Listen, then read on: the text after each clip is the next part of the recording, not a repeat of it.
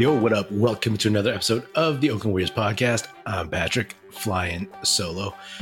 So, the Warriors played one of the longest games of my life. They beat the Sacramento Kings in game three at Chase Center, 114 97, in a game that they 100% absolutely had to have.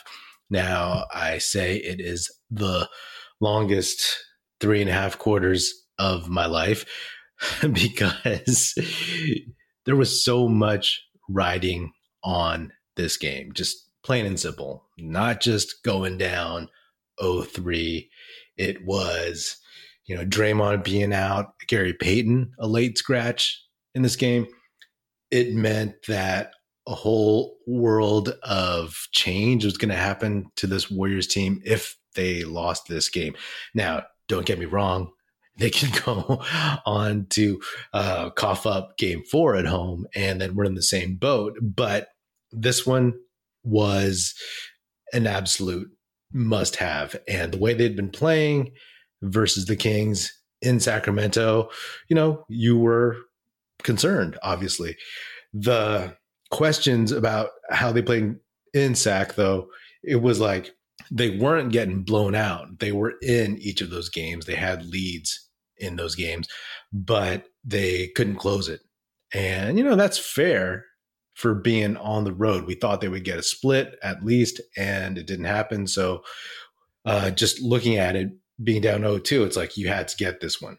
And change to this team might still come if they lose this series, if they lose the next series, if they even go deep into the playoffs. That's just the reality of their salary situation, the upcoming uh, new CBA, all that stuff.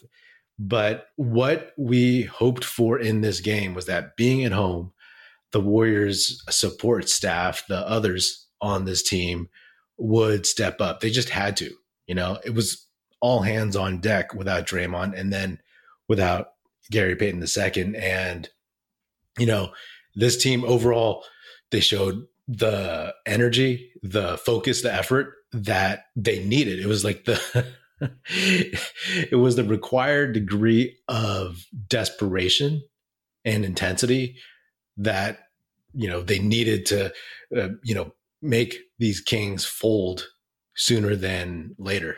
And you know, let's be honest, like the Warriors they were playing for this season and next season, the future, right?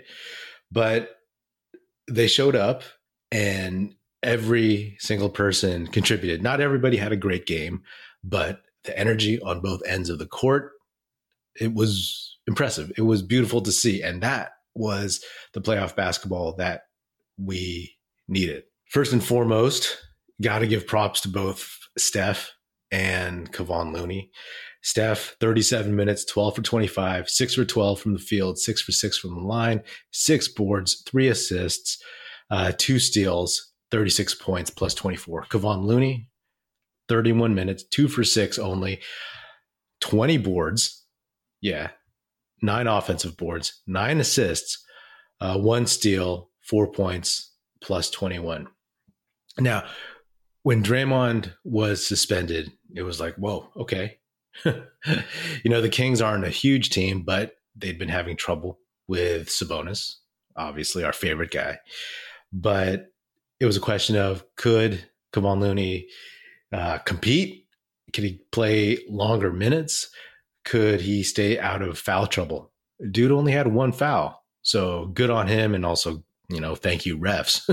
but 31 minutes is a lot for Looney in general. So, you know, just his ability to keep plays going, uh, just watching him in uh, a sea of Kings jerseys, tipping the ball to himself, uh, tipping it to a teammate, you know, slapping it out for an offensive board. Those things were huge. And, uh, you know, he's so underrated. And it's crazy to me because the last two times he's been a free agent, he has not gotten many good offers. I understand that a lot of people are concerned about his health. You know, a lot of it is also that they think he's just a cog in the Warriors system and not somebody who can go into any other system and do things. But like he is so dang important to this team. And without him, I mean, I don't know. I have no idea what they do. I mean, they would be basically playing like JaMychal Green and going small the whole time, like really small. Steph, he put this team on his back. He was aggressive. He attacked. He should have gotten more free throws, in my opinion, but you know, we know how that goes. There were a couple times shooting threes. He got hit. He got bumped. Uh, a couple layups, drives, but you know, it is what it is. Andrew Wiggins, I just got to say that I'm still really impressed. This is his third official NBA game since what around Valentine's Day. And I just love the confidence and aggression that he's showing, right? Like in game one, game two, he's not necessarily like forcing the issue, but he's taking his shots. And you could tell that he understands the team needs him to step up, and he does. 34 minutes, eight for 16 from the field, three for six from three. So his legs and that shot are coming back. Uh, seven boards, three assists, 20 points plus 17. Solid. Solid. Uh, love to see playoff Wiggs, and he did a great job on the defensive end. You just want to keep that going. Jordan Poole got the start. Both he and Klay did not shoot well. Poole was only four for 13, one for seven from three in 28 minutes, but he did get to the line eight times, seven for eight. Klay only five for 15, three for 10 from three, but he hit some big dagger shots uh, in the fourth quarter as you know the game was kind of still maybe within reach you know like the mid teens and everything like that but he quickly just you know put that to rest and it was all good vibes after that. I have to say that the tempo of this game it was it was fun the energy you know what i mean? And it felt like the longest game because so much was riding on it like i said but also because we know that this team can let the rope slip, that they can lose focus, that they can make enough errors for a team as good as the Kings and a team, as we saw in the regular season, as bad as, say, the Detroit Pistons or Charlotte Hornets. They can allow those guys to get back into the game. And the Warriors, they had what a 12 point lead at half. And then, you know, the Kings trimmed it down to like eight. And it's like, okay, okay, you know, like tighten back up because this is kind of a pattern that we've seen throughout the season. So that's why you're like always tense, right? Again, we know what this team can be when they execute with this kind of focus and intensity, but we also know what they can be when they let the foot off the gas or just you know start uh, mentally staring off into no man's land you know what i mean and getting distracted. So good on them. And the stakes are just as high next game with Draymond and Gary Payton second back. This was a game of desperation, and hopefully they carry that into game four on Sunday because you can't just be like, okay, we got it. And Draymond and GP2 are back, and then all of a sudden you let your guard down. The Kings are going to come after it. You know what I mean? They themselves are thinking we just need one at Chase Center the same way we were like, hey, the Warriors just need one uh, at Golden One Arena. So this is uh, a good, satisfying victory. It was a glimpse into a lot of things. It was a glimpse into what this Warriors team, how they can play when they're just completely on. But it's also kind of a glimpse into what life is like without Draymond Green. But, you know, that's an interesting thought for later down the road, hopefully way later down the road. the refs, they did the Warriors a solid at the beginning of this one. I'll be honest. If people are ever going to complain about refs, it's like, hey, the refs got the Warriors into the bonus pretty early in the first quarter. And, you know, the Warriors, they they tried driving a little bit, but then they also settled for a bunch of threes and they were not shooting well they were actually shooting really terribly. They shot like 16 threes. They were still in the 30% range, but like the Kings, they actually shot way worse from three. So at the end of the day, the Warriors shot 16 of 50. Again, they hit 53s, or they shot 53s, 32%, but the Kings only shot 23% on 11 of 47. The fouls, the Warriors 19 fouls, the Kings 22. Turnovers, only 11 versus 15. Now, 11 is a very, very, very good number of turnovers for uh, any team, especially the Warriors. I used to talk about last season, last playoffs, like keep it under 12. And they did that here. So, you know, that's that's a big deal. And, you know, part of it is because that level of urgency and playing at home and taking care of each and every possession. And also, you know, hey, Draymond and Steph were the ones tossing it around the gym the first couple of games, and at least Draymond wasn't there to make these long, uh, lofting passes that get picked off. So that was actually a a plus. Moses Moody got some playing time. I mean, the thing about Moody is obviously he did not play much at all in the regular season. So it's like, yo, is he just good in the playoffs in Kerr's mind? But with Payton out, with Draymond out, clearly Steve Kerr you know, his trust in Kuminga is a little up and down, but he went with Moody. 16 minutes, four for seven from the field, two for five from three, three for three from the line, three boards, 13 points. I mean, that's a big deal. That is prime time for him. Always appreciated that people said, and it's clearly the case, that he was always prepared, waiting for his number to get called, always ready to get into a game, ultimate professional, you know, at 20 years old. And his length and his energy and him battling for rebounds. And on defense, he didn't look too bad. He figured some stuff out and didn't get burned the way that we're used to seeing him get burned by quicker dudes. So I was really, really impressed with that. Again, he carries himself really well. And Kuminga did get some time. Uh, he had 13 minutes, three for seven from the field, misses two three pointers, uh, two boards, one steal, one assist, six points. And those six came on some pretty impressive dunks. And that is at the very least what you need from him, you know, because no one else on the team can bring that. He, in the first half, he tried to take uh, Alex Len's head off, but got fouled. Uh, so, you know, even though he didn't have the greatest overall floor game, Kuminga was able to contribute in a way that's unique to him. You know what I mean? So that's good. And then in the second half, we saw Moses Moody and Jonathan Kuminga on the court at the same time in a playoff game. I was like, wait, are you kidding me? I had to like rub my eyes. I was like, oh man, this is this is beautiful. I think I'm gonna cry because they did well. And I want to see those young dudes contribute. And it's helpful that they're at home, right? Benches don't travel as well.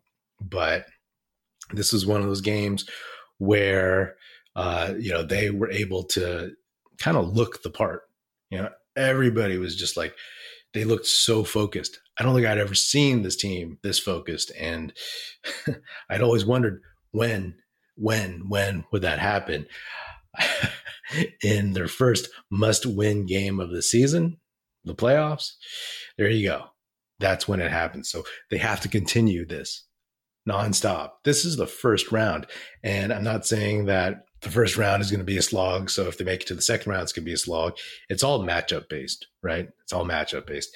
And I think this Kings team has proven that they are not afraid of the bright lights, which makes sense because even though they're much younger than a lot of the Warriors' um, main players, they are not like rookies or second year players. You know, they've been around the league for a minute.